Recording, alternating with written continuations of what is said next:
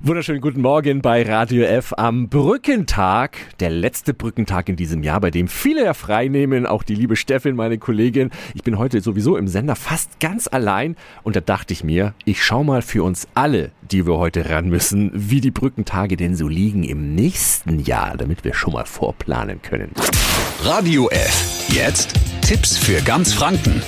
Hier ist unser Wiki Peter.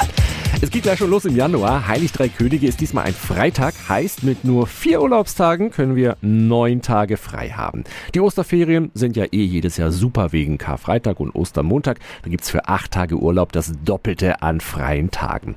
Der 1. Mai liegt freundlich an einem Montag. Mit vier Urlaubstagen gibt's auch hier neun Tage frei.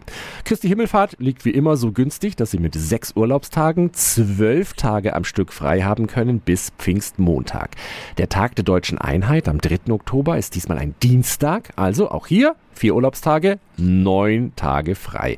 Und im November fällt Allerheiligen auf einen Mittwoch. Auch da können Sie vorher oder danach die Tage als Brückentage nutzen.